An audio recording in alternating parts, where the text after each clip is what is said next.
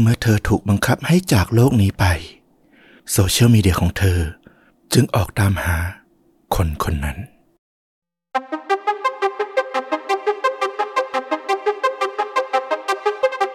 สวัสดีครับ สวัสดีครับ เรื่องจริงยิ่งกว่าหนังพอดแคสต์จากช่องชวนดูดะ อยู่กับต้อมครับ แล้วก็ฟลุกครับ กับเรื่องจริงสุดเข้มข้นจนถูกนำไปสร้างเป็นภาพยนตร์ วันนี้ถึงคิวของคุณฟลุกแล้วน่าจะมีแฟนๆ รอหลายคนเลยทีเดียว เรื่องราวมาแบบไหนครับ ตามที่เกริ่นไปเลยเนาะผมว่ามันมี sense ของความเป็น horror อยู่แต่จริง ๆ มันเป็นเรื่องที่มันเกิดขึ้นจริง แล้วก็มีความน่าสนใจ อาจจะเป็นเรื่องราวที่มันมีความซับซ้อน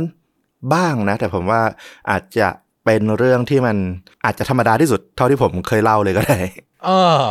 เออ อันนี้ก็น่าสนใจไปอีกแบบหนึ่ง คือมีความเขย่าขวัญออกแนวลึกลับอะไรอย่างนั้น อืม แล้วมันต้องมี twist อะไรแน่ ๆ เลย ถ้าให้ผมเดานะ น่าสนใจน่าสนใจแล้วระดับความรุนแรงประมาณไหนครับ โอ้ น้อยมากเลยวันนี้ผมให้สักหนึ่งถึงหนึ่งครึ่งเท่านั้นเอง ก็แปลว่าเรต ท ทหารเนาะน่าจะฟังกันได้ ทั่วๆกัน อาจจะมีเขย่าขวัญเล็กน้อย แต่ก่อนจะเริ่มต้นผมขออนุญาตขอบคุณแฟนรายการทุกคนก่อนพอดีเมื่อ ตอนที่ผ่านมา The F Files ที่เป็นรายการเดียวของผมอะนะอืมขอให้มากดไลค์ Facebook กันบอกว่าเหลืออีกประมาณ 200 คน จะทะลุหมื่น ตอนนี้ทะลุไปแล้วอ่าคือน่ารักจริง ๆ อะ ชาวชนดูดะ ขอบคุณมากเลยนะครับ ก็ฝากอีกทีแล้วกัน ใครที่ฟังผ่าน YouTube ผ่าน Spotify ยังไงก็แวะมากดไลค์เพจ Facebook หน่อยนะสำหรับคนที่เล่นนะ เพราะส่วนใหญ่บางทีมีอะไรเราจะคุยใน Facebook เป็นหลักกันเนาะ ก็ไปแจ้งข่าวทางนั้นซะเยอะเหมือนกันเนาะเออใช่ ถ้าพูดตรงๆก็คือเป็น Gen Y ครับ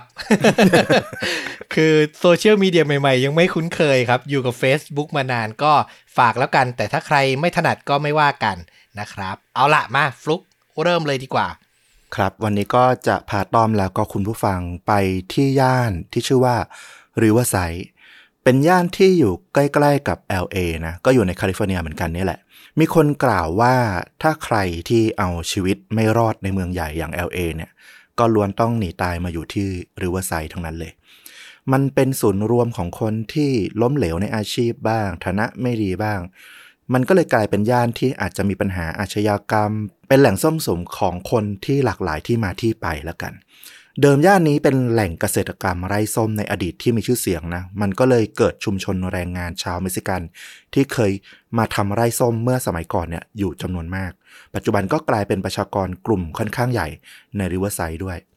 ด้วยความที่เป็นเมืองที่มีเอกลักษณ์ แล้วก็อยู่ใกล้กับฮอลลีวูดเนาะ LA เนี่ย มันก็เลยกลายเป็นฉากหลังของหนังหลาย ๆ เรื่องที่พูดถึงพวกบ้านคนที่อยู่ในฐานะค่อนไปทางกลางหรือล่างนิดหน่อย ริเวอร์ไซด์เป็นแหล่งที่ตั้งสำคัญนะสำหรับเนิร์ดหนังอย่างพวกเราก็คือ มีศูนย์การแสดงศิลปะที่ชื่อว่าฟ็อกซ์ภาพยนตร์หรือโรงละครแห่งนี้เนี่ยเป็นสถานที่ฉายภาพยนตร์ เรื่องประวัติศาสตร์ของอเมริกา แล้วก็ของคนดูหนังทั่วโลกด้วยนั่นก็คือ Gone with the Wind ปี 1939 ฉายที่โรงนี้เป็นครั้งแรก โอ้โห ต้องบอกว่าเป็นหนังบล็อกบัสเตอร์เรื่องแรก ๆ เลย ถ้าเทียบค่าเงินสมัยนี้เขาบอกว่าทำเงินเกินพันล้านเหรียญนะ ใช่ถูกต้อง ถ้าคิดคำนวณเงินเฟ้อก็อาจจะยังเป็นอันดับหนึ่งนะตลอดกาลที่นี่ก็มีครอบครัว ครอบครัวหนึ่งชื่อว่าครอบครัวทีโอบาลก็เป็นครอบครัวใหญ่ที่อาศัยอยู่ในริเวอร์ไซด์มาตั้งแต่รุ่นพ่อรุ่นแม่ รุ่นปู่ย่าตายาย ครอบครัวนี้มีพ่อแม่แล้วก็ลูกชาย 3 คน แล้วก็ลูกสาวคนสุดท้องอีกหนึ่งคน ลูกสาวคนสุดท้องมีชื่อว่าคริสตันทิโอบาลเธออายุปัจจุบันในปีที่เราได้เล่าเรื่องเนี่ยคือ 2006เนี่ยคืออายุ 24 ปี คริสตันเป็นหญิงสาวที่หน้าตาดี ใครเห็นก็หลงรัก โดยเฉพาะเธอเป็นลูกคนเล็กเนี่ย เป็นผู้หญิงคนเดียวในบ้านนะนะของพี่น้องผู้ชายทั้งหมดเลยเนี่ย มันก็เลยเป็นเหมือนแก้วตาดวงใจของครอบครัวไปโดยอัตโนมัติ เธอรักเสียงหัวเราะรักการประจนภัยชอบทดลองอะไรใหม่ๆ เธอผ่านการแต่งงานที่ล้มเหลวมาแล้วหนึ่งครั้ง มีลูกติดอยู่สองคนที่กำลังเล็กๆน่ารักเลย พอเลิกรากับอดีตสามี เพราะว่าอดีตสามีเนี่ย เกิดไปติดยาแล้วก็เริ่มใช้ความรุนแรงในครอบครัว เธอก็เลยหอบลูกหนีกลับมาอยู่กับพ่อแม่ ซึ่งแน่นอนว่าทั้งพ่อแม่แล้วก็พี่ชายของเธอเนี่ยก็ยินดีอย่างมากแล้วที่เธอกลับมาสู่บ้านมาสู่อ้อมอกของครอบครัว เพราะใครๆต่างก็หลงรักเธอนะแม้ว่าเธอจะผิดหวังจากชีวิตคู่จากอะไรข้างนอกมาก็ตาม แต่สุดท้ายถ้ากลับมาบ้านที่นี่คือที่ปลอดภัยที่อบอุ่นเสมอสำหรับเธอ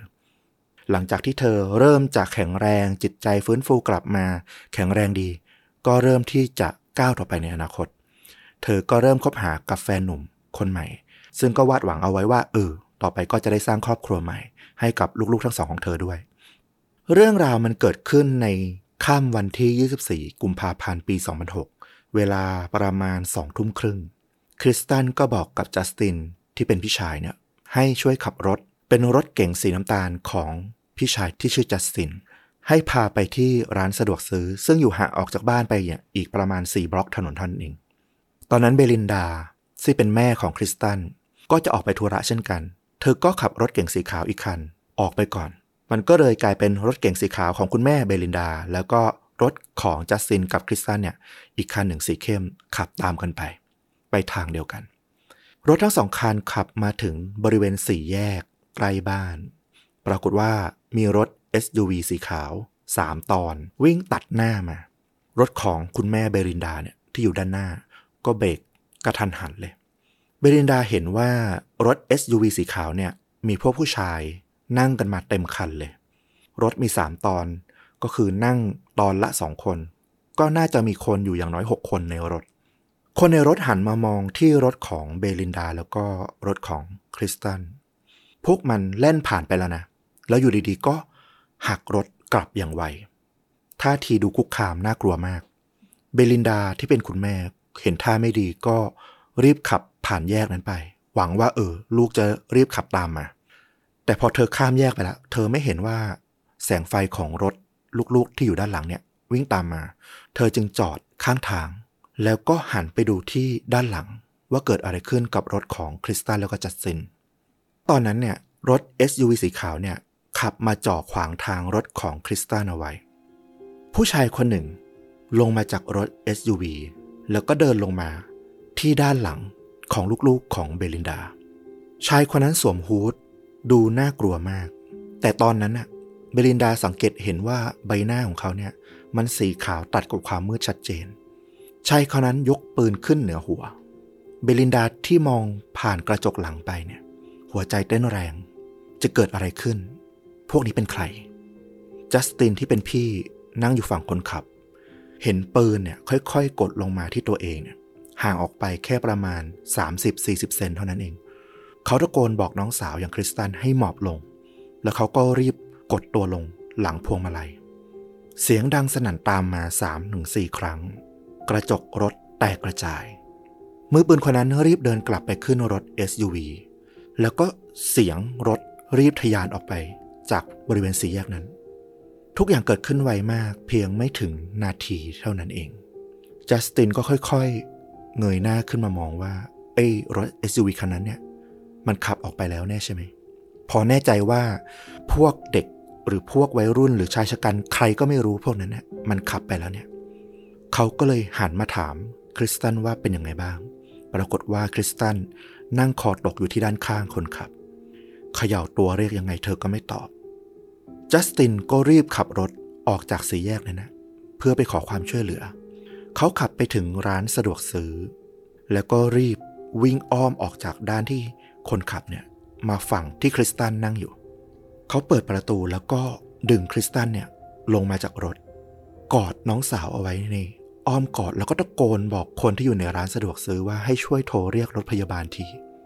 เขาพยายามเขย่าตัวคริสตันให้ตื่น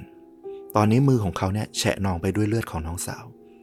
จัสตินร้องไห้คร่ำครวญอย่างน่าเวทนามากๆ เขาพยายามเรียกชื่อคริสตัน คริสตัน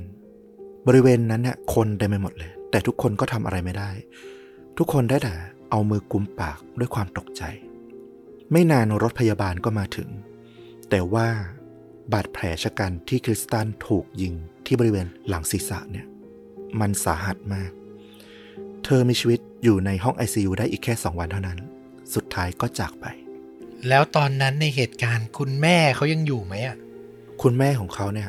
ตกใจทำอะไรไม่ถูก เห็นว่า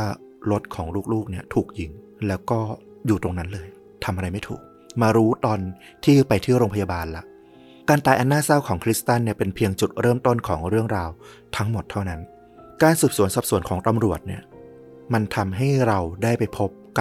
ความจริงของริเวอร์ไซด์อีกด้านหนึ่งตำรวจริเวอร์ไซด์ออกมาสอบถามพยานบริเวณใกล้กับสี่แยกนั้น ซึ่งบังเอิญว่ามันไม่มีกล้องวงจรปิด ภาพเหตุการณ์ที่บันทึกเอาไว้ได้เนี่ยมีแค่กล้องวงจรปิด ที่อยู่ที่ร้านสะดวกซื้อ ตอนที่จัสตินเนี่ยเข้ามาจอดแล้วก็อุ้มคริสตันออกมากอดเอาไว้เท่านั้นเองตำรวจก็ต้องใช้วิธีเดินถามหาพยานในที่เกิดเหตุนี่แหละ น่าเสียดายมากๆว่า ผู้พักอาศัยในบริเวณนั้นเนี่ย ไม่มีใครเห็นเหตุการณ์เลย มันเป็นเวลาค่อนข้างค่ำทุกคนเข้าบ้านกันหมดละ เตรียมนอนละ อย่างมากที่สุดก็คือได้ยินเพียงเสียงปืนเท่านั้นเอง แต่ไม่รู้ว่าเกิดอะไรขึ้น พยานในที่เกิดเหตุที่เห็นเหตุการณ์ชัดเจนที่สุดก็เลยมีเพียงคุณเบลินดา คุณแม่ของคริสตันเท่านั้นเอง เพราะจัสตินถึงแม้ว่าจะอยู่ใกล้มากที่สุด แต่เขาก็ก้มหมอบอยู่ด้วยความกลัวนะ ก็เลยไม่ได้สังเกตเห็นอะไรรายละเอียดอะไรมากนะแต่พอตำรวจ พยายามไปขอข้อมูลจากทางเบลินดาเอง ตำรวจก็งงนะ เพราะเป็นเบลินดาเองเนี่ยแหละ ที่ไม่อยากให้ข้อมูลอะไรกับตำรวจ เหมือนว่าเธอเองก็กลัวอะไรอยู่เหมือนกัน หลังจากที่ตำรวจเนี่ย พยายามอ้อนวอนแล้วว่า เธอเป็นเพียงคนเดียวที่จะช่วยให้คริสตันได้รับความยุติธรรมได้ สุดท้ายเบลินดาก็เลยยอมให้ข้อมูล รถ SUV สีขาวที่นั่งสามตอนคันนั้นเนี่ย เธอบอกรายละเอียด ตำรวจก็เลยไปหาแล้วพบว่ามันน่าจะเป็นรถ Ford Expedition ไม่ทราบทะเบียน เพราะตอนจังหวะนั้นเนี่ยเบลินดาก็ตื่นตกใจเหมือนกัน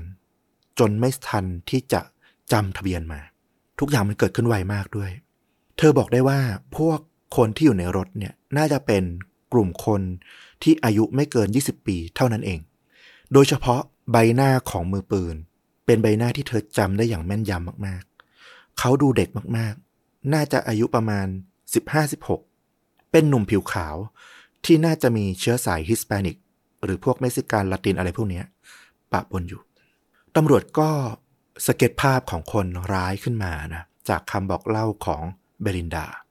มันก็กลายเป็นภาพเดียวหลักฐานเดียวที่ช่วยระบุตัวคนร้ายได้ แน่นอนว่าเอาไปเทียบกับประวัติอาชญากรอะไรก็ไม่เจอ ตำรวจก็เลยเอาหนังสือรุ่นของโรงเรียนในท้องถิ่นนั้นนะเอามาให้เบลินดาเนี่ยค่อยๆดูว่ามีเด็กคนไหนที่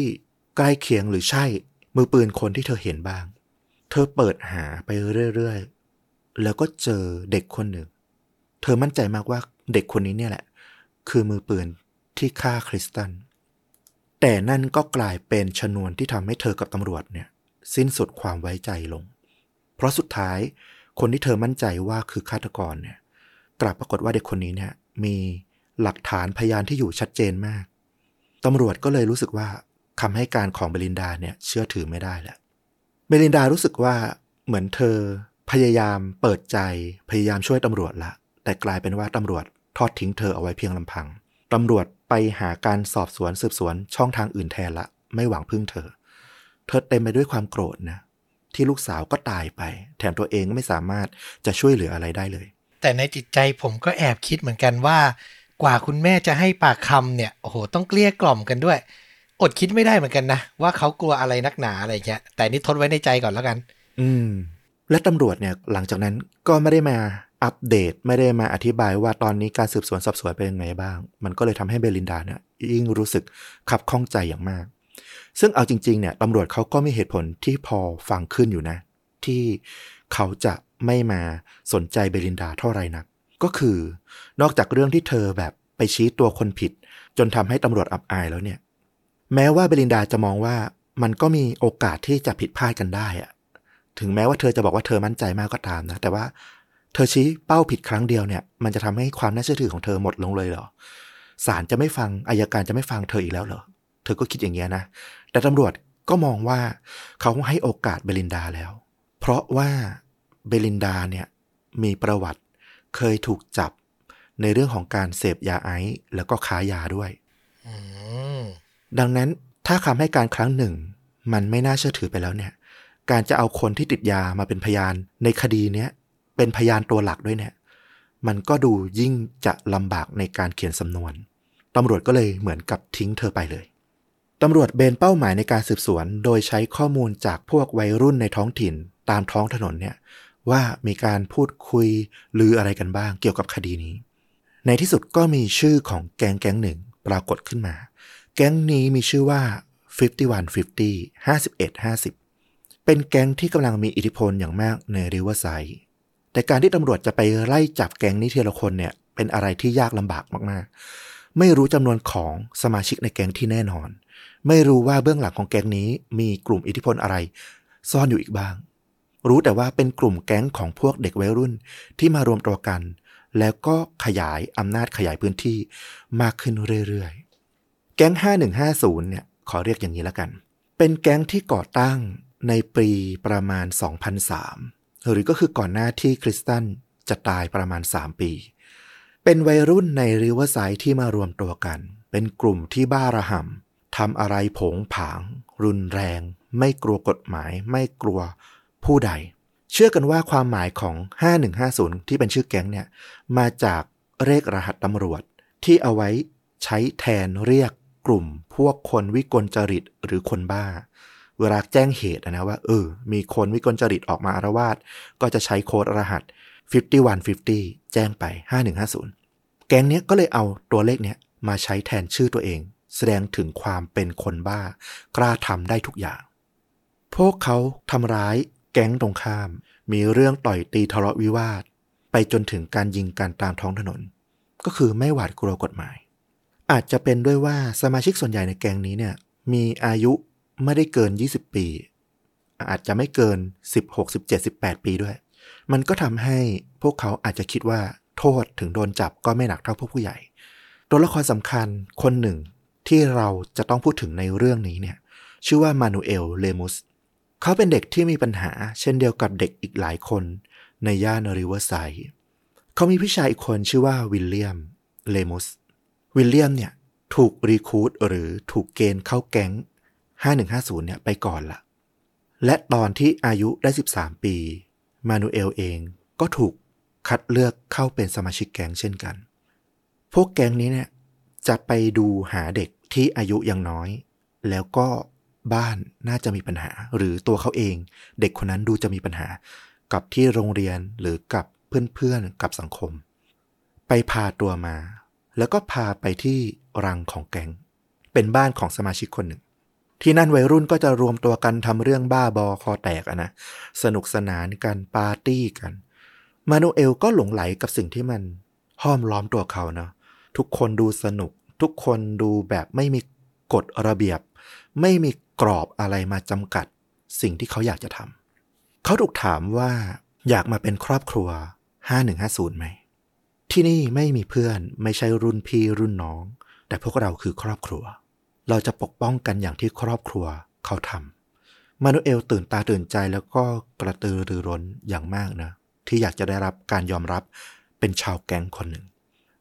วันนั้นมานูเอลก็ถูกทดสอบเพื่อที่จะได้เข้าแก๊งสมาชิกคนหนึ่ง ยื่นบุหรี่ให้เขา มานูเอลใส่หน้าบอกว่า เขาไม่ชอบสูบเขายังเด็ก เขาไม่เคยสูบแล้วก็ไม่ชอบด้วย พวกชาวแก๊งก็จะถามกับมานูเอลว่า แล้วนายอยากเข้าแก๊งมากกว่า หรือไม่อยากสูบมากกว่าล่ะ ถ้าอยากเข้าแก๊งมากกว่าก็ต้องสูบ มานูเอลก็สูบหลังจากนั้นมานูเอลก็ถูกทดสอบยื่นข้อเสนออีกหลายอย่าง ไม่ว่าเหล้า ปุ้น หรืออะไรหลายๆอย่างที่เด็กอย่างเขาอาจจะไม่ได้ชื่นชอบอในตอนนั้น แต่ก็ต้องลองต้องทำเป็นครั้งแรก เพื่อที่จะได้รับการยอมรับ ในบททดสอบสุดท้าย มานูเอลที่กำลังมึนเมาแล้วก็สนุกสนานอย่างมากเนี่ยถูกสมาชิกคนหนึ่งล็อกคอ แล้วก็จับกดลงไปกับพื้น ตอนนั้นสมาชิกที่เหลือทุกคน รุมอัดใส่ กระทืบ ต่อยเตะ มานูเอลสะบักสะบอมอยู่กับพื้น เขาเจ็บปวดเขาไม่เข้าใจว่ามันเกิดอะไรขึ้น แล้วสมาชิกคนหนึ่งก็ไปอุ้มเขาขึ้นมา แล้วทุกคนก็เข้ามาสวมกอดเขาอย่างอบอุ่น ตอนนี้นายเป็น 5150 แก๊ง5150 ของพวกเราแล้วยินดีต้อนรับสู่ครอบครัว ไม่ว่าหลังจากนี้นายจะเจอกับอะไรที่เจ็บปวดแค่ไหน เหมือนกับที่เกิดขึ้นในวันนี้ พวกเราจะปกป้องนายเองถ้าเป็นหนังจีนโบราณก็กรีดเลือดสาบาน แต่อันนี้คือกระทืบสาบาน อาจจะเป็นอย่างนั้น แต่น่าแปลกมากมานูเอลรู้สึกว่าเขาได้รับความรู้สึกอบอุ่น รู้สึกปลอดภัยอย่างที่ไม่เคยรู้สึกมาก่อน จริง ๆ ต้องบอกว่าบ้านของมานูเอลกับวิลเลียมพี่ชายของเขาเนี่ย ไม่ใช่บ้านที่แตกสาแหรกขาดพ่อแม่ทะเลาะติดยาหรือแบบยาขาดอะไรเลย ก็เป็นบ้านปกติทั่วไป ธรรมดานี่แหละ หากแต่ว่าในโลกสังคมของวัยรุ่น ที่พอออกจากบ้านไปโรงเรียน ไปตามท้องถนน เขาไปเจอสิ่งที่เขารับมือไม่ได้ ที่ผู้ปกครองที่พ่อแม่เนี่ย ไม่สามารถแทรกมือเข้าไปปกป้องเขาได้ แต่ว่าแก๊งสามารถทำได้ แก๊งให้ความอบอุ่นคุ้มครองเขาได้ที่โรงเรียนทำให้คนอื่นยอมรับเขาได้ มาริเอลรู้สึกว่าเขาปลอดภัย เพราะว่าได้อยู่ฝั่งผู้ล่า เขาจะไม่ใช่ผู้ถูกล่า ไม่ถูกรังแก ไม่ถูกดูถูก ไม่ถูกล้อเลียนแบบในอดีตอีกแล้ว ต้องบอกว่า ครอบครัวหรือสมาชิกอย่างมานูเอลเนี่ยก็มีบ้าง แต่สมาชิกส่วนใหญ่ของชาวแก๊ง ก็ล้วนแต่เป็นเด็กมีปัญหาทั้งนั้น บางคนบ้านแตกสาแหรกขาดตัวคนเดียวไม่มีพ่อมีแม่ บางคนพ่อแม่ติดยาจนทอดทิ้งลูกๆ ให้อยู่บ้านตามลำพัง สุดท้ายก็เติบโตมาด้วยลำแข้งของตัวเอง ดังนั้นสำหรับบางคนแล้ว 5150 แก๊ง 5150 คือ ครอบครัวหนึ่งเดียวที่แท้จริง พวกเขาได้มีพี่ชายพี่สาว ที่ให้การคุ้มครองทั้งร่างกายแล้วก็จิตใจของพวกเขา และเมื่อถึงจุดหนึ่ง เขาก็จะมีน้องชายน้องสาว ที่จะได้ปกป้องแล้วก็ใส่ใจ มันคือการสร้างคำว่าครอบครัวขึ้นมาใหม่ มันอาจจะดูบิดเบี้ยว แต่ในวัยและห่วงเวลานั้น เด็กบางคนเชื่ออย่างสนิทใจจริง ๆ ว่า นี่คือครอบครัว พวกเขาสักเลข 51 และเลข 50 ไว้บนร่างกายของตัวเอง เพื่อประกาศให้รู้ว่า พวกเขาคือหนึ่งในครอบครัวนี้ แน่นอนว่าพอเป็นแก๊งเป็นวัยรุ่น มันก็มีทั้งเรื่องยา สารเสพติดความรุนแรงของมึนเมา การกระทบกระทั่งปะทะกันระหว่างแก๊ง ระหว่างพื้นที่ที่ทับซ้อนกัน เป็นเรื่องปกติ มานูเอลอาจจะรู้สึกอบอุ่นที่อยู่ในแก๊ง แต่พวกเขาทุกคนจะไม่เคยได้สงบสุขที่แท้จริง การตายของคริสตัน SUV ที่มีแต่วัยรุ่นนั่งกันเต็มรถ มันก็เลยทำให้ตำรวจเนี่ย พุ่งเป้ามาสนใจว่าเป็นการกระทำของพวกเด็กชาวแก๊ง และพื้นที่ตรงนั้นเนี่ยมันเป็นพื้นที่ของ 5150 5150 ช่วงนั้นเนี่ยชาวแก๊งก็ค่อนข้างที่จะระมัดระวังตัวเอง ไม่ไปก่อเรื่อง พอรู้ว่าตำรวจกำลังสนใจเพ่งเล็ง มานูเอลเองก็เช่นกัน เขาก็ถูกบอกเหมือนกันว่า ให้อยู่เงียบๆเอาไว้ก่อน ให้เรื่องมันคลี่คลาย จริง ๆ พวกเขาอาจจะไม่ได้ไปก่อเรื่องหรือไปทำอะไรก็เถอะ แต่นั่นว่าถ้าถูกเพ่งเล็ง มันก็อาจจะถูกยัดข้อหาทำนู่นทำนี้ได้ง่าย ในช่วงเวลานั้นเอง พวกชาวแก๊งเนี่ยก็เลยเหมือนได้ไปใช้ชีวิตส่วนใหญ่อยู่ในโลกโซเชียลมีเดียช่วงนั้นเนี่ยมานูเอลเองก็สนใจกับโซเชียลมีเดียยอดนิยมของวัยรุ่นในช่วงปี 2000 นั่นก็คือ MySpace สมาชิกแก๊ง 5150 ทุกคนมี MySpace เป็นของตัวเอง มานูเอลเองก็สมัครเพื่อที่จะได้ติดตาม ว่าตอนนี้เพื่อนๆแต่ละคนในแก๊งเนี่ยทำอะไรอยู่บ้างมีจะนัดพูดคุยนัดรวมตัวหรือชวนกันไปไหน ก็จะแชทคุยกันผ่าน MySpace ใน MySpace ของแต่ละคนก็จะได้แสดงความคูลความเจ๋งในแบบของตัวเองเนาะเป็นพื้นที่ที่ได้พบเจอคนใหม่ๆ ที่สำคัญสำหรับเด็กหนุ่มในแก๊ง MySpace คือแหล่งที่พวกเขาจะได้พบเจอสาวๆ สวยๆ มากมาย มานูเอลอาจจะไม่ใช่เด็ก ไม่ใช่หนุ่มที่ฮอตมากนัก แต่เขาก็มี ผู้หญิงหุ่นดีหน้าตาดีมาขอ add เป็นเพื่อนอยู่บ้าง พอรู้ว่าเขาเป็นหนึ่งใน 5150 บางคนก็เป็นสาวละตินหุ่นที่เซ็กซี่มากๆ โปรไฟล์แบบใส่เสื้อรัดรูป ลายซูเปอร์เกิร์ลบ้าง ที่ดูแบบเหมือนพร้อมที่จะอ่อยพวกเด็กแก๊งหลายๆคนที่เข้ามาก็ดูสนใจปลาบปลื้มพวกชาวแก๊งไม่น้อย มานูเอลก็รู้สึกแล้วว่า เออ จริงเขาก็แบบไม่ใช่คนที่คุยกับผู้หญิงเก่งมากนะนะ แต่แค่การเป็นชาวแก๊ง ก็ทำให้เขาเนี่ยเหมือนถูกผู้หญิงจีบ ก็รู้สึกดีเหมือนกัน ถ้านับเรื่องของการจีบสาวเนี่ยมานูเอลบอกว่าเขาต้องยกให้กับสมาชิกคนหนึ่งในแก๊งที่ชื่อว่าโจ๊กส์ซึ่งเป็นฉายาในแก๊งอะนะเป็นคนที่น่าจะเรียกได้ว่า popular ที่สุดในแก๊งโจ๊กก็เป็นคนที่หน้าตา ไม่ได้ดีมากนะ แต่ก็ถือว่าดีตามมาตรฐาน แต่ที่สำคัญคือ เขาเป็นคนที่มีเสน่ห์เฮฮาแล้วก็โรแมนติกมากๆ โจ๊กชอบอวดความเก๋าโชว์พาว ผ่าน MySpace ของตัวเอง ในขณะที่ชาวแก๊งคนอื่นๆเนี่ยอาจจะแบบแค่บอกว่า เออ อยู่ในแก๊งนะ แต่ไม่ได้แบบไปโชว์มากว่าตัวเองเจ๋งยังไงอะไรบ้าง แต่โจ๊กเนี่ยเปิดเผยมากว่าเขาทำอะไรในแก๊ง ไม่สนใจว่าใครจะมองอยังไงสำหรับโจ๊กเนี่ยผู้หญิงที่เข้ามาหา ผ่าน MySpace เนี่ย มันก็ดูธรรมดาไป เขาไม่ได้สนใจผู้หญิงที่พยายามเข้ามาหาเขามากนัก แต่เขาติดใจผู้หญิงคนหนึ่งทาง MySpace ค่อนข้างมาก เธอมีชื่อว่าแองเจลเป็นสาวสวยที่รูปโปรไฟล์เนี่ยเรียบง่าย ดูน่ารัก เธอมีมุมที่ดูน่าปกป้อง และก็ไม่ใช่ผู้หญิงที่ดูง่าย อย่างที่โจกมักจะเจอมาเสมอ ถ้าจะมีสักคนที่โจกบอกว่าเขาอยากจะเป็นแฟนด้วยเนี่ย เขาบอกกับเพื่อนๆในแก๊งก็คือแองเจลเนี่ยแหละ ทว่าแองเจลเองเนี่ยกลับดูไม่ได้จะสนใจเขามากนัก การสนทนาผ่านทางแชทส่วนตัว MySpace เนี่ย เธอก็ตอบบ้างหายไปบ้าง เธอดูเหมือนเป็นคนที่ค่อนข้างมีโลกส่วนตัวก็ถึงยากนิดๆแต่ก็เป็นคนที่น่ารัก มานูเอลเองก็มี MySpace ของ Angel เพราะเห็นว่าโจ๊กเนี่ย ไปชอบพออยู่ ก็เลยไปแอดเผื่อไว้เพื่อนของเพื่อนมานูเอลก็บอกเลยว่า เออ Angel เป็นผู้หญิงที่น่ารักมากๆคนหนึ่ง ดังนั้นโจ๊กก็พยายามเต็มที่เลยที่จะพยายามครอบครองใจของผู้หญิงคนนี้ให้ได้ แต่แน่นอนว่าผู้หญิงที่แสนดีอย่างแองเจลจะมาคบกับเด็ก ที่เป็นชาวแก๊งอย่างโจ๊กเนี่ย มันก็ดูเป็นเรื่องแบบฟ้ากับเหว ดังนั้นโจ๊กก็เลยไม่เคยได้เจอกับแองเจลเลย เขาพยายามชวนจะนัดเจอไปเจอไปเที่ยวกันไหม แต่เธอก็ปฏิเสธมาเรื่อยๆ เหมือนเขากับเธอก็มีระยะห่าง พอประมาณได้แต่พูดคุยกันในแชท ของ MySpace เท่านั้นเอง ครั้งหนึ่งโจ๊กเนี่ยเกือบจะทำสำเร็จแองเจลทักเข้ามาว่าเธอกำลังเศร้ามาก โจ๊กก็ถามว่าเธอเป็นอะไรแองเจลบอกว่า เธอคิดถึงแม่เหลือเกิน เพราะตอนเนี้ยแม่ของเธอติดคุก เรื่องของยาเสพติด โจ๊กเข้าใจดีเลยว่า ลูกที่เจออะไรแบบนี้นะเป็นยังไง เพราะเขาเองก็ผ่านเรื่องราวอะไรแบบนี้มาเยอะ มีเพื่อนที่เป็นแบบนี้เยอะเขาก็ปลอบเธออย่างอ่อนหวานว่า ไม่เป็นอะไรนะ ไม่ว่าเมื่อไหร่หรือเกิดอะไรขึ้น เขาก็จะอยู่ตรงนี้เป็นเพื่อนเธอเสมอ เธอก็เหมือนกับค่อย ๆ เปิดใจให้โจขึ้นนะ จนในที่สุด โจก็เกือบที่จะพาเธอไปเที่ยวสำเร็จ โจกชวนเธอไปปาร์ตี้บอกว่า อย่ามัวแต่เศร้าอยู่เลย ไปปาร์ตี้ใคลายเครียดกันเถอะ นัดกันแล้วว่าเดี๋ยวจะเอารถไปรับตรงไหน ให้มองหารถยี่ห้ออะไรสีอะไร แต่สุดท้ายพ่อของเธอไม่อนุญาตให้เธอออกจากบ้านตอนดึก โจกก็เลยพลาดนัดสำคัญไปอีก แต่โจก็ยังรู้สึกว่าตอนนี้เขาได้ใกล้ชิด เข้าใกล้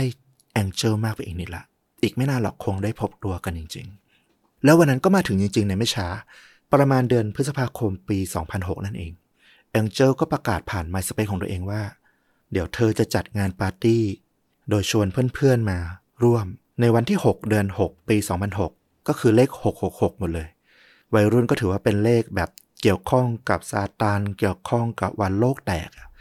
ปาร์ตี้ที่ชื่อ 666 ก็จะเหมือนกับการที่จะได้สนุกสุดเหวี่ยงเหมือนกับว่าโลกจะแตกพรุ่งนี้จะไม่มีอีกต่อไปละเอาให้ที่สุดไปเลย โจก็เห็นประกาศนี้เขาก็กระตือรือร้นมาก ที่จะได้ไปปาร์ตี้นี้แล้วก็จะได้ไปเจอแองเจิลสักทีเขาก็รีบทักแชทไปบอกแองเจิลเลยว่า เขายินดีอย่างมาก และก็ตั้งตารอที่จะไปปาร์ตี้ของแองเจิลครั้งนี้ ช่วงนั้นโจก็ดูจะมีความสุข แล้วก็โลกดูสดใสมากๆจนมานูเอล แล้วก็เพื่อนๆเนี่ยต่างก็สังเกตเห็นได้แหละ แต่ทว่าก่อนคืน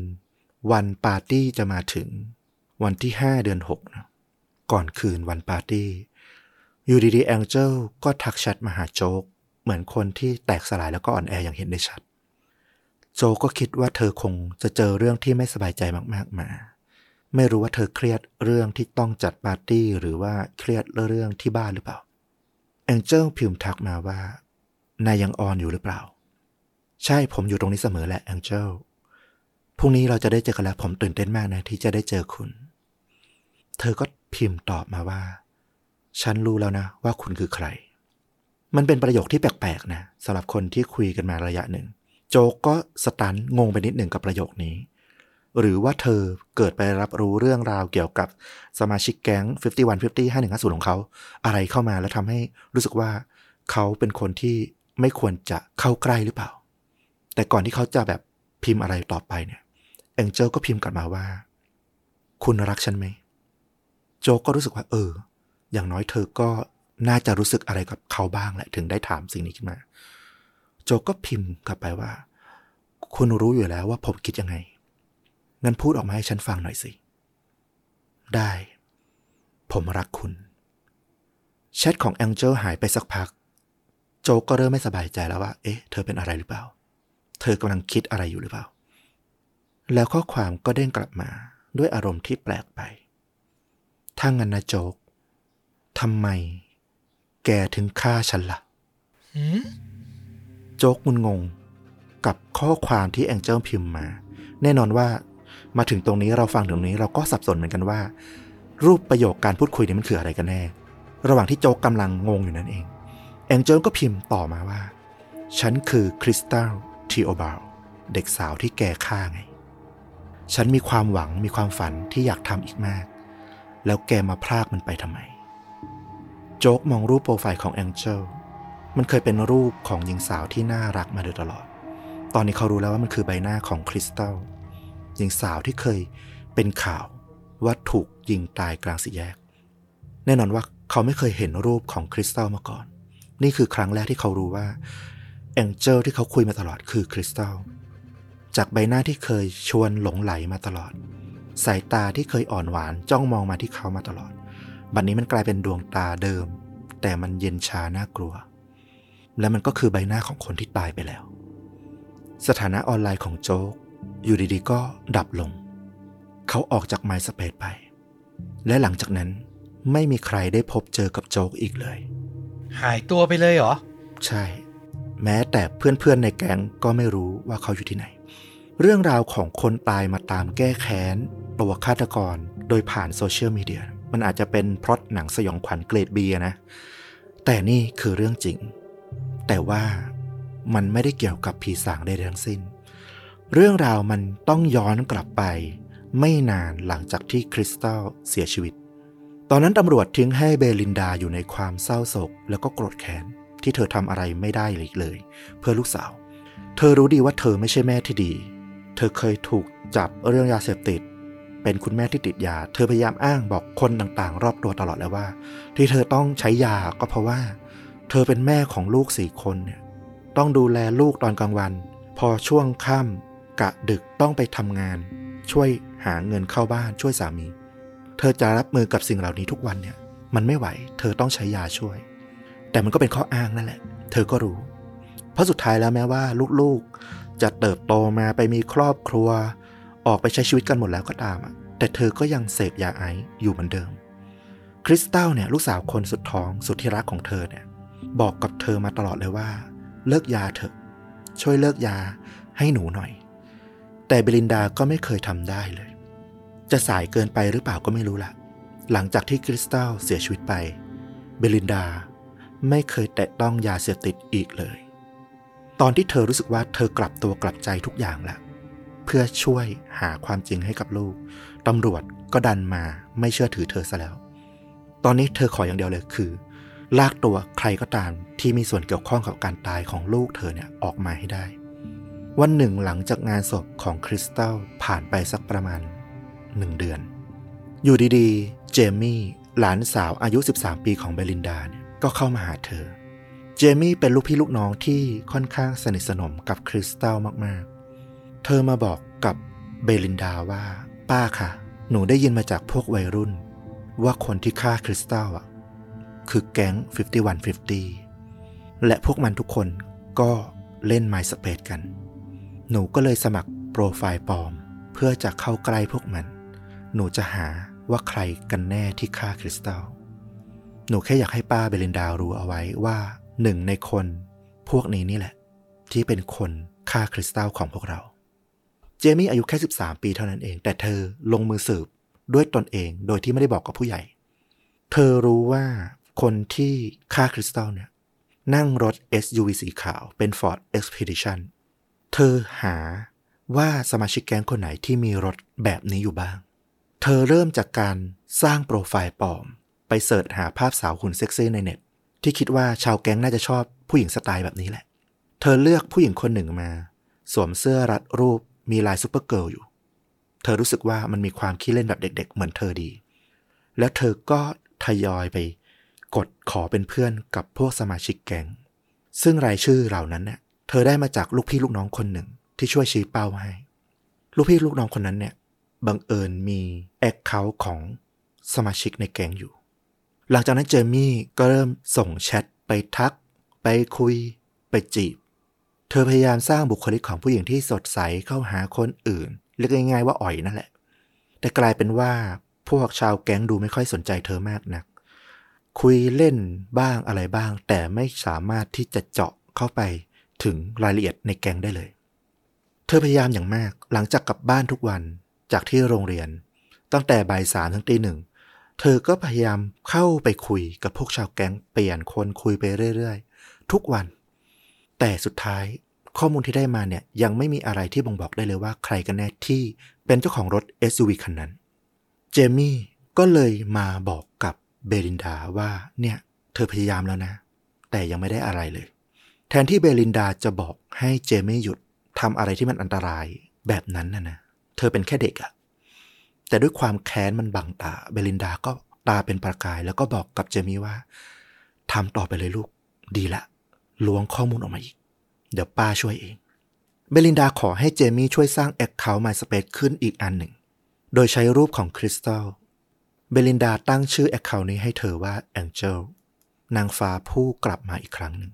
เพื่อที่จะล้างแค้น เจมี่พยายามใช้ความทรงจำที่เธอมีต่อลูกพี่ลูกน้องอย่างคริสตัลเนี่ย เอามาสวมใส่เป็นตัวเองเอาไว้ เพื่อที่จะสร้างตัวตน ตกแต่ง MySpace ให้มีความเป็นคริสตัลวิธีพูดการพูดคุย เธอนึกภาพของคริสตัลเอามาแทนแองเจลแองเจลเป็นหญิงสาวที่น่ารักมีเสน่ห์เธอจะไม่วิ่งตามใคร แต่เธอจะให้คนอื่นต่างหากที่ต้องวิ่งตาม เจมี่บอกว่าคริสตัลเคยสอนเธอเอาไว้แล้วก็เธอก็จำเอามาเสมอ คริสตัลบอกว่าผู้หญิงจะมีเสน่ห์ก็เมื่อปล่อยให้ผู้ชายไล่ตามต่างหาก ปรากฏว่าได้ผล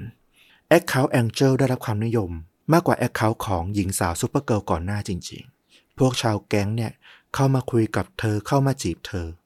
โดยเฉพาะกับโจ๊กหลงเธอหัวปักหัวปามเลยทีเดียว เจมี่มักจะนั่งพิมพ์แชท โดยมีคุณป้าเบลินดาเนี่ยนั่งอยู่ข้างๆ พยายามล้วงข้อมูลจากโจ๊ก เพราะเขาดูเป็นคนที่ปากมากชอบอวด ชอบพูดเรื่องในแก๊ง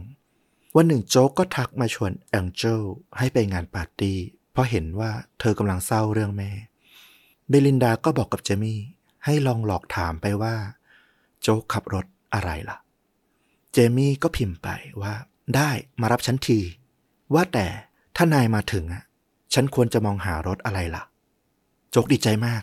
พิมพ์ตอบไปโดยไม่ระวังอะไรเลย เธอก็แค่มองหารถ SUV สีขาว Ford Expedition ของฉันไงล่ะ ตอนนั้นเบลินดากับเจอมี่ อ่านด้วยดวงตาที่เบิกโพรงในที่สุด พวกเธอก็เจอแล้วว่า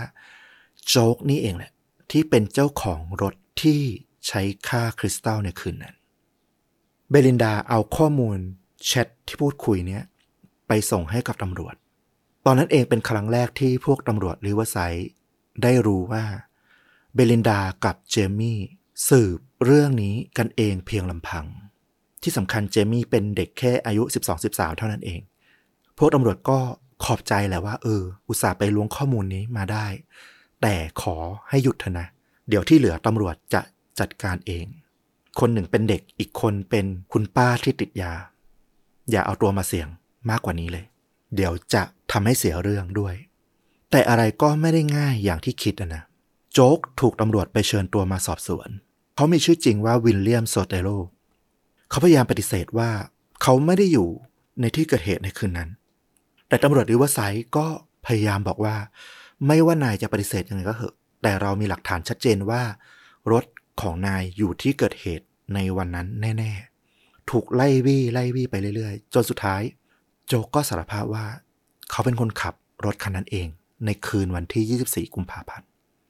เขายอมบอกว่าในรถวันนั้นมีใครนั่งอยู่บ้าง ตอนท้ายของรถเป็นสองพี่น้องมานูเอลและวิลเลียม ด้านหน้าสุดเขาเป็นคนขับ และคนที่นั่งอยู่ข้างเขา เป็นคนที่ลงจากรถ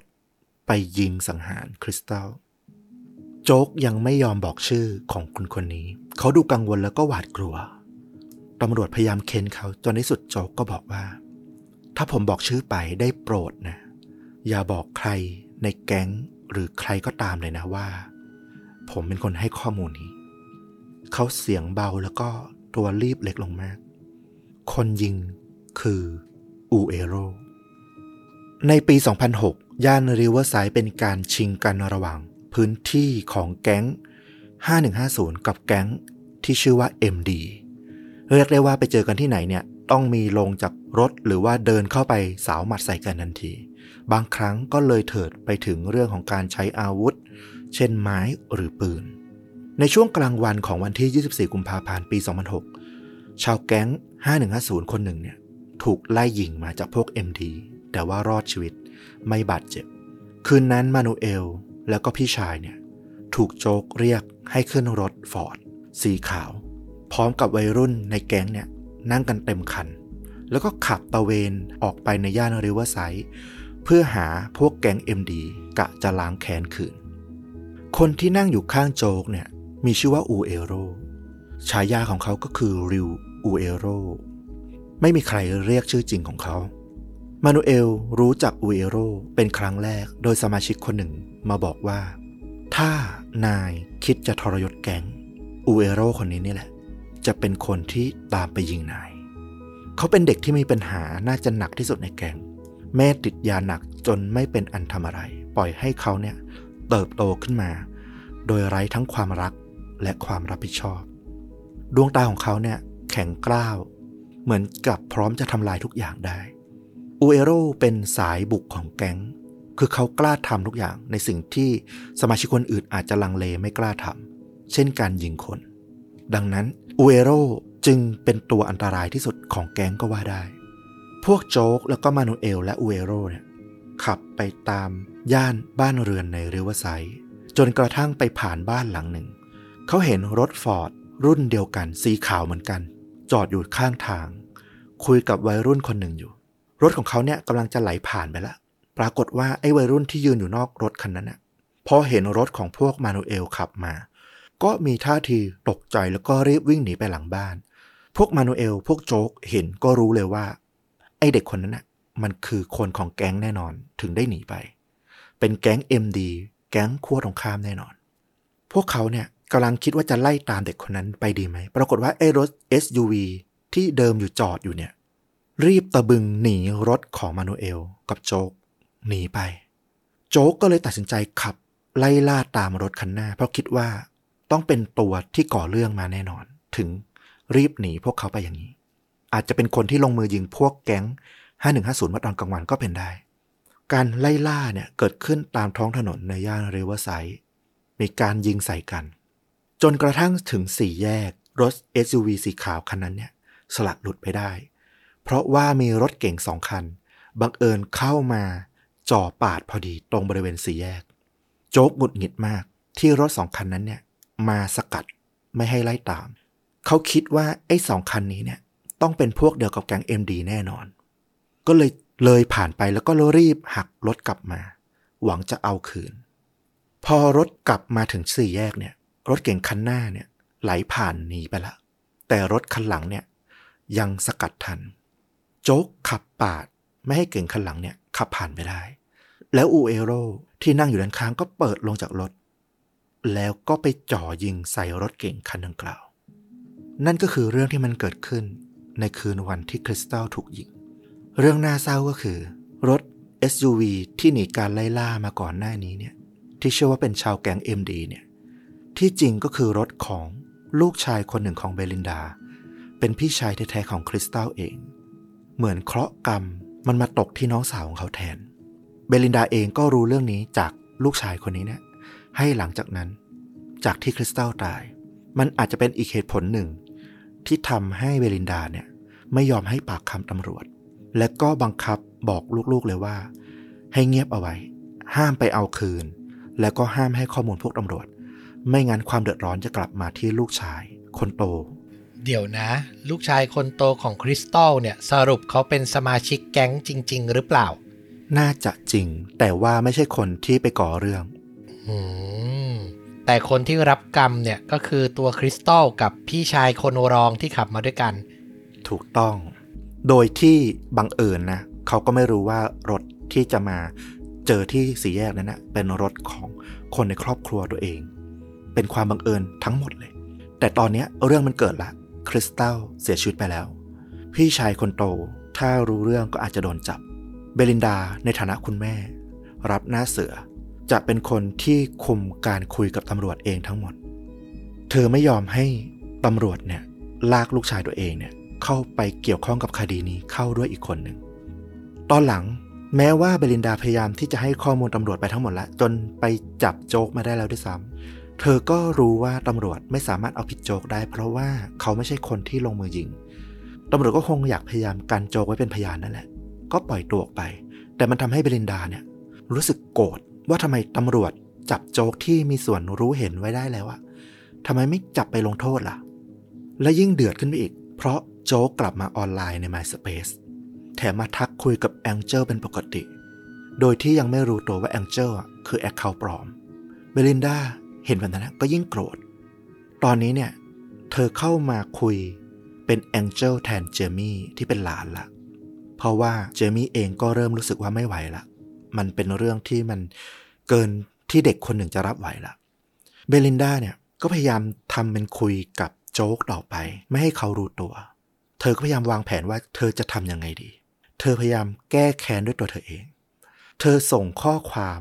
ผ่าน MySpace เนี่ยไปหาพวกเด็กแก๊งอื่น ๆ ทั้งในริเวอร์ไซด์แล้วก็นอกริเวอร์ไซด์ส่งข้อความไปยียวนไปกวนไปท้า บอกว่า เนี่ย ฉันได้ยินมานะว่าโจ๊ก แห่งแก๊ง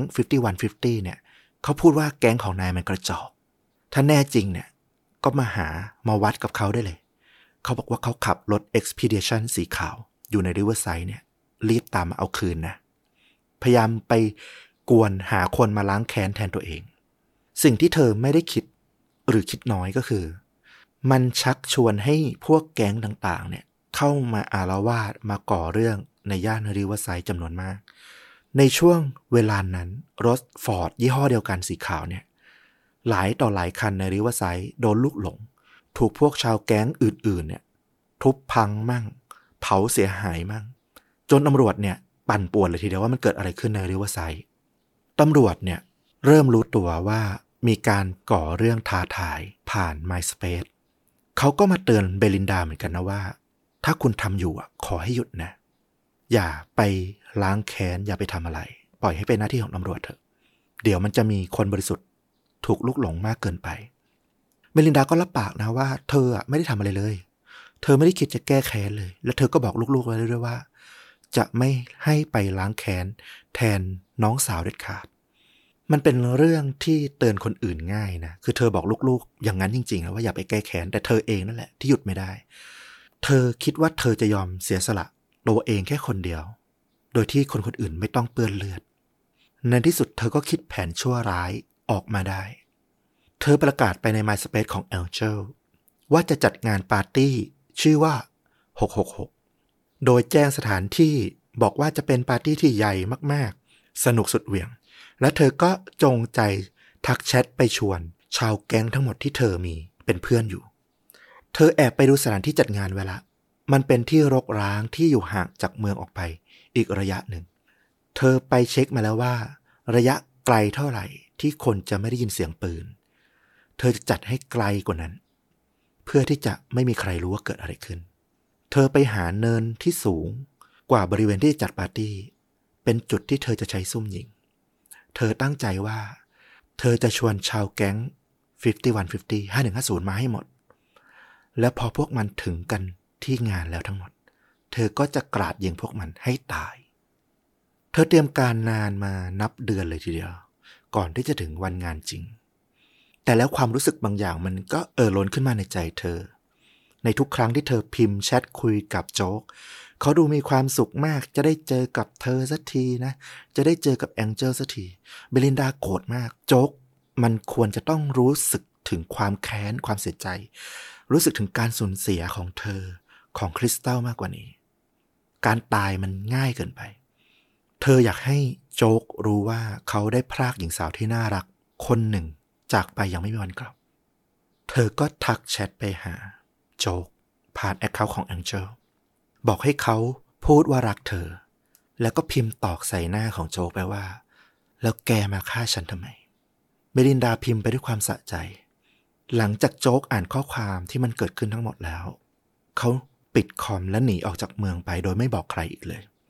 เป็นครั้งแรกที่โจ๊กได้เห็นใบหน้าของหญิงที่เขามีส่วนทำให้ตาย เขาไม่รู้หรอกว่าสิ่งที่เขาคุยกันมาตลอดเนี่ยแองเจลเป็นผีหรือเป็นคน แต่ใครก็ตามที่รู้เรื่องนี้เนี่ยรู้ว่าเขาไม่ส่วนเกี่ยวข้อง มันทำให้เขาไม่ปลอดภัยอีกแล้ว เขาก็เลยไม่บอกแม้แต่สมาชิกในแก๊งแล้วก็ไม่เคยกลับมาที่เมืองนี้อีกเลย เบลินดาเอาข้อมูลทั้งหมดยกคอมพิวเตอร์ไปเลย ไปให้ตำรวจบอกว่า ฉันพอละ ฉันจะไม่ล้างแค้น ฉันจะไม่ทำอะไรละ ฉันขอมอบหลักฐานทั้งหมด ให้กระบวนการยุติธรรมได้ทำงานต่อแทนแล้วกันตำรวจก็ควานหาตัวมือปืนอย่างอูเอโรนะ ก็ไปตามหาไปเค้น ปรากฏว่าอูเอโรเนี่ยหายไปจากเมืองละ เขาก็เลยต้องไปตามเค้นจากพวกมาโนเอล พวกสมาชิกคนอื่นๆ ว่าอูเอโรรวมถึงโจ๊กเนี่ยหนีไปที่ไหน มาโนเอลถูก จับมาที่สถานีตำรวจเพื่อมาสอบถาม มาเค้นว่า คนที่ลงมือคืนนั้นน่ะคืออูเอโรใช่ไหม แล้วอูเอโรอยู่ที่ไหน แน่นอนว่ามาโนเอลไม่ยอมปริปากเลย 5150 คือครอบครัวของเขา และเขารู้ด้วยว่าถ้าเขาทรยศครอบครัว อันตรายจะมาเยือนเขามาโนเอลปากแข็งมาก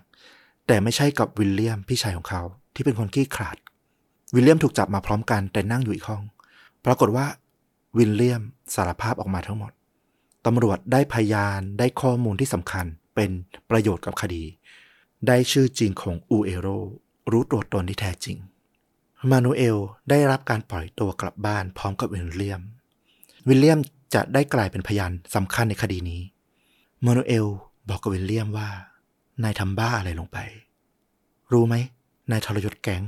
เราอยู่ที่นี่ไม่ได้แล้ว ถ้าอยู่พี่ตายแน่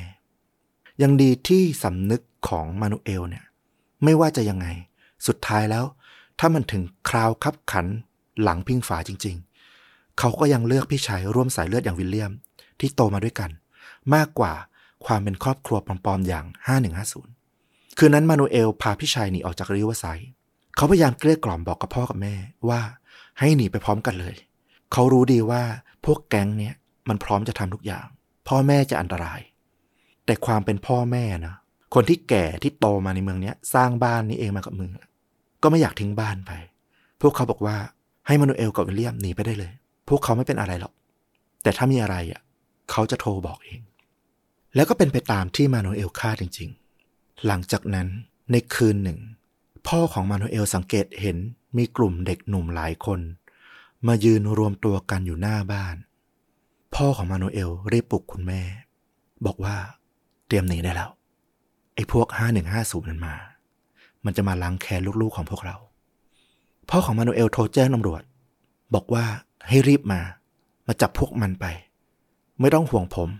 ไม่ว่าคุณจะมาหรือไม่มา ผมก็จะไม่อยู่ในบ้านหลังนี้แล้ว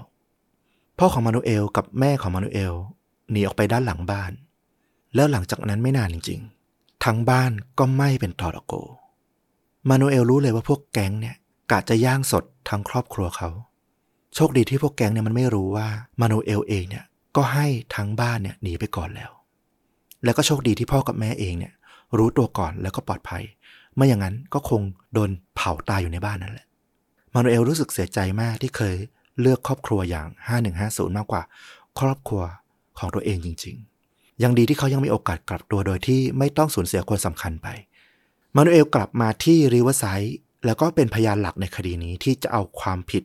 ต่อพวกแก๊ง5150 ในคดีของทริสตัลโดยเฉพาะโจ๊กกับอูเอโรตำรวจออกหมายจับ แต่ก็ไม่สามารถตามล่าตัวของโจ๊กและอูเอโรกลับมาได้เลย บทสรุป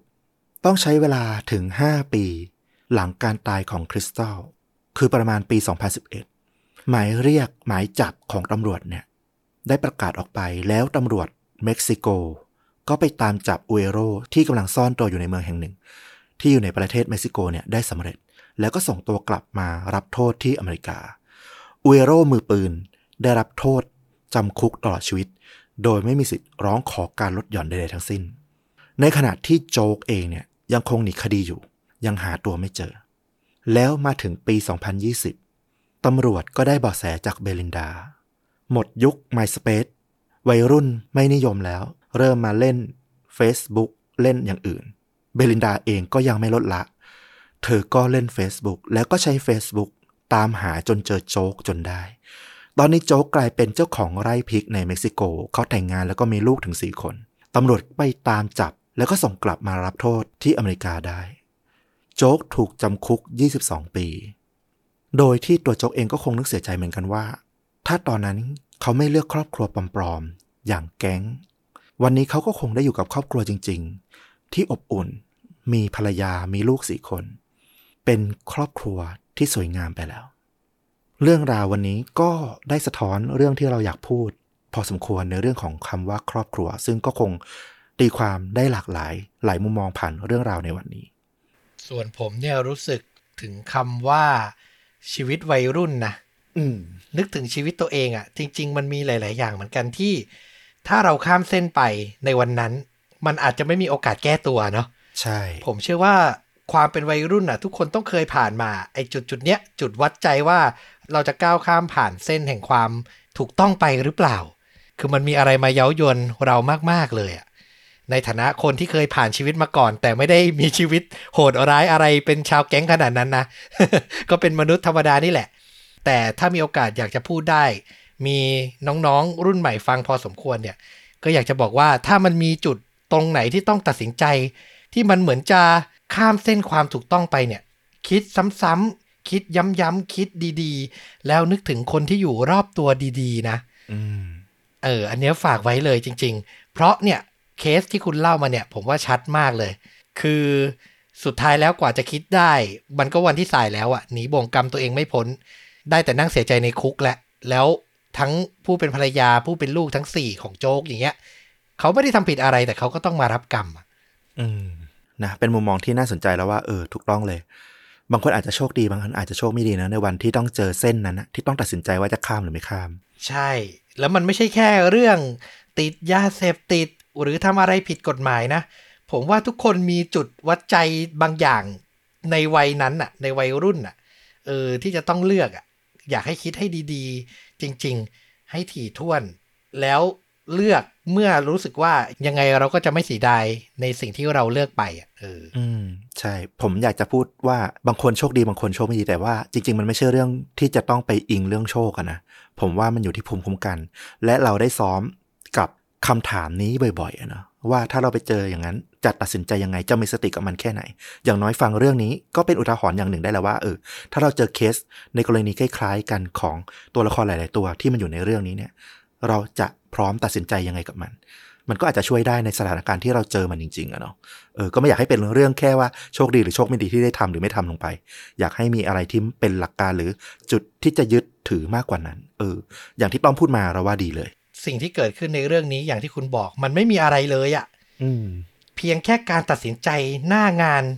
ในวินาทีนั้นเท่านั้นเองที่ทำให้เรื่องทั้งหมดมันเกิดขึ้นน่ะแล้วสำหรับภาพยนตร์ล่ะ สำหรับหนังเนี่ยก็เป็นสารคดีเรื่องหนึ่งแล้วว่ามีสไตล์ที่น่าสนใจนะ ด้วยความที่ตัวเหตุการณ์มันไม่มีกล้องวงจรปิด หรือมันไม่มีอะไรที่แบบจะเอามาเป็นภาพให้เห็นได้นะจำลองเหตุการณ์ก็พอได้แต่ว่ามันก็อาจจะแบบไม่ได้แบบชัดเจนมาก เรื่องนี้เขานำเสนอได้แปลกดีในการทำแบบจำลองขึ้นมา บ้านจำลองถนนสี่แยกจำลองรถจำลอง แล้วก็ให้บุคคลจริงเนี่ยมาเล่าเรื่อง ขับเคลื่อนเรื่องราวให้ดูว่า ที่เขาเห็นมันเกิดอะไรขึ้นบ้าง เออเราว่ามุมมองเรื่องราวมันน่าสนใจดี มีชื่อเรื่องว่า Why Did You Kill Me หนังปี 2021 หาชมได้ใน Netflix ชื่อเรื่องก็ตรงกับประโยคเด็ดของเรื่องวันนี้เลยก็คือ แล้วแกฆ่าฉันทำไมล่ะ นอกจากนี้เนี่ยถ้าจะพูดถึงสารคดี อาจจะมีคนไม่ชอบดูบ้างนะถ้าสนใจหนังแนวๆเนี้ยมันก็มีหนังแนว horror ที่เกี่ยวข้องกับโซเชียลมีเดียหลายเรื่อง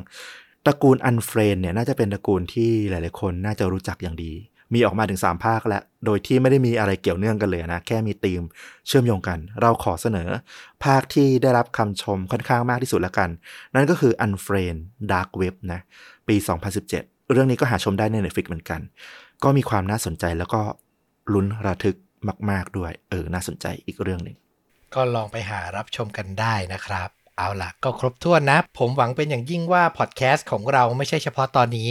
จะสร้างประโยชน์นอกจากความบันเทิง บางคนใช้เป็น ASMR ฟังเพลินๆ อะไรอย่างนี้ ก็หวังว่าจะได้ฉุกคิดในบางเรื่องในชีวิต ก็จะเป็นสิ่งที่ดีเป็นอย่างยิ่งเลยนะครับ และถ้าใครชื่นชอบช่องชนดูดะก็ฝาก support เราเหมือนเดิม คุณผู้ฟังเป็นทางเดียวเท่านั้นที่ทำให้เราอยู่รอดต่อไป ไม่ได้เดือดร้อนอะไรขนาดนั้นนะ แต่พูดไว้ก่อน อ้อนไว้ก่อนนะครับ สามารถสนับสนุนเราได้ครับ ด้วยการกด Super Thanks Support รายได้เราโดยตรง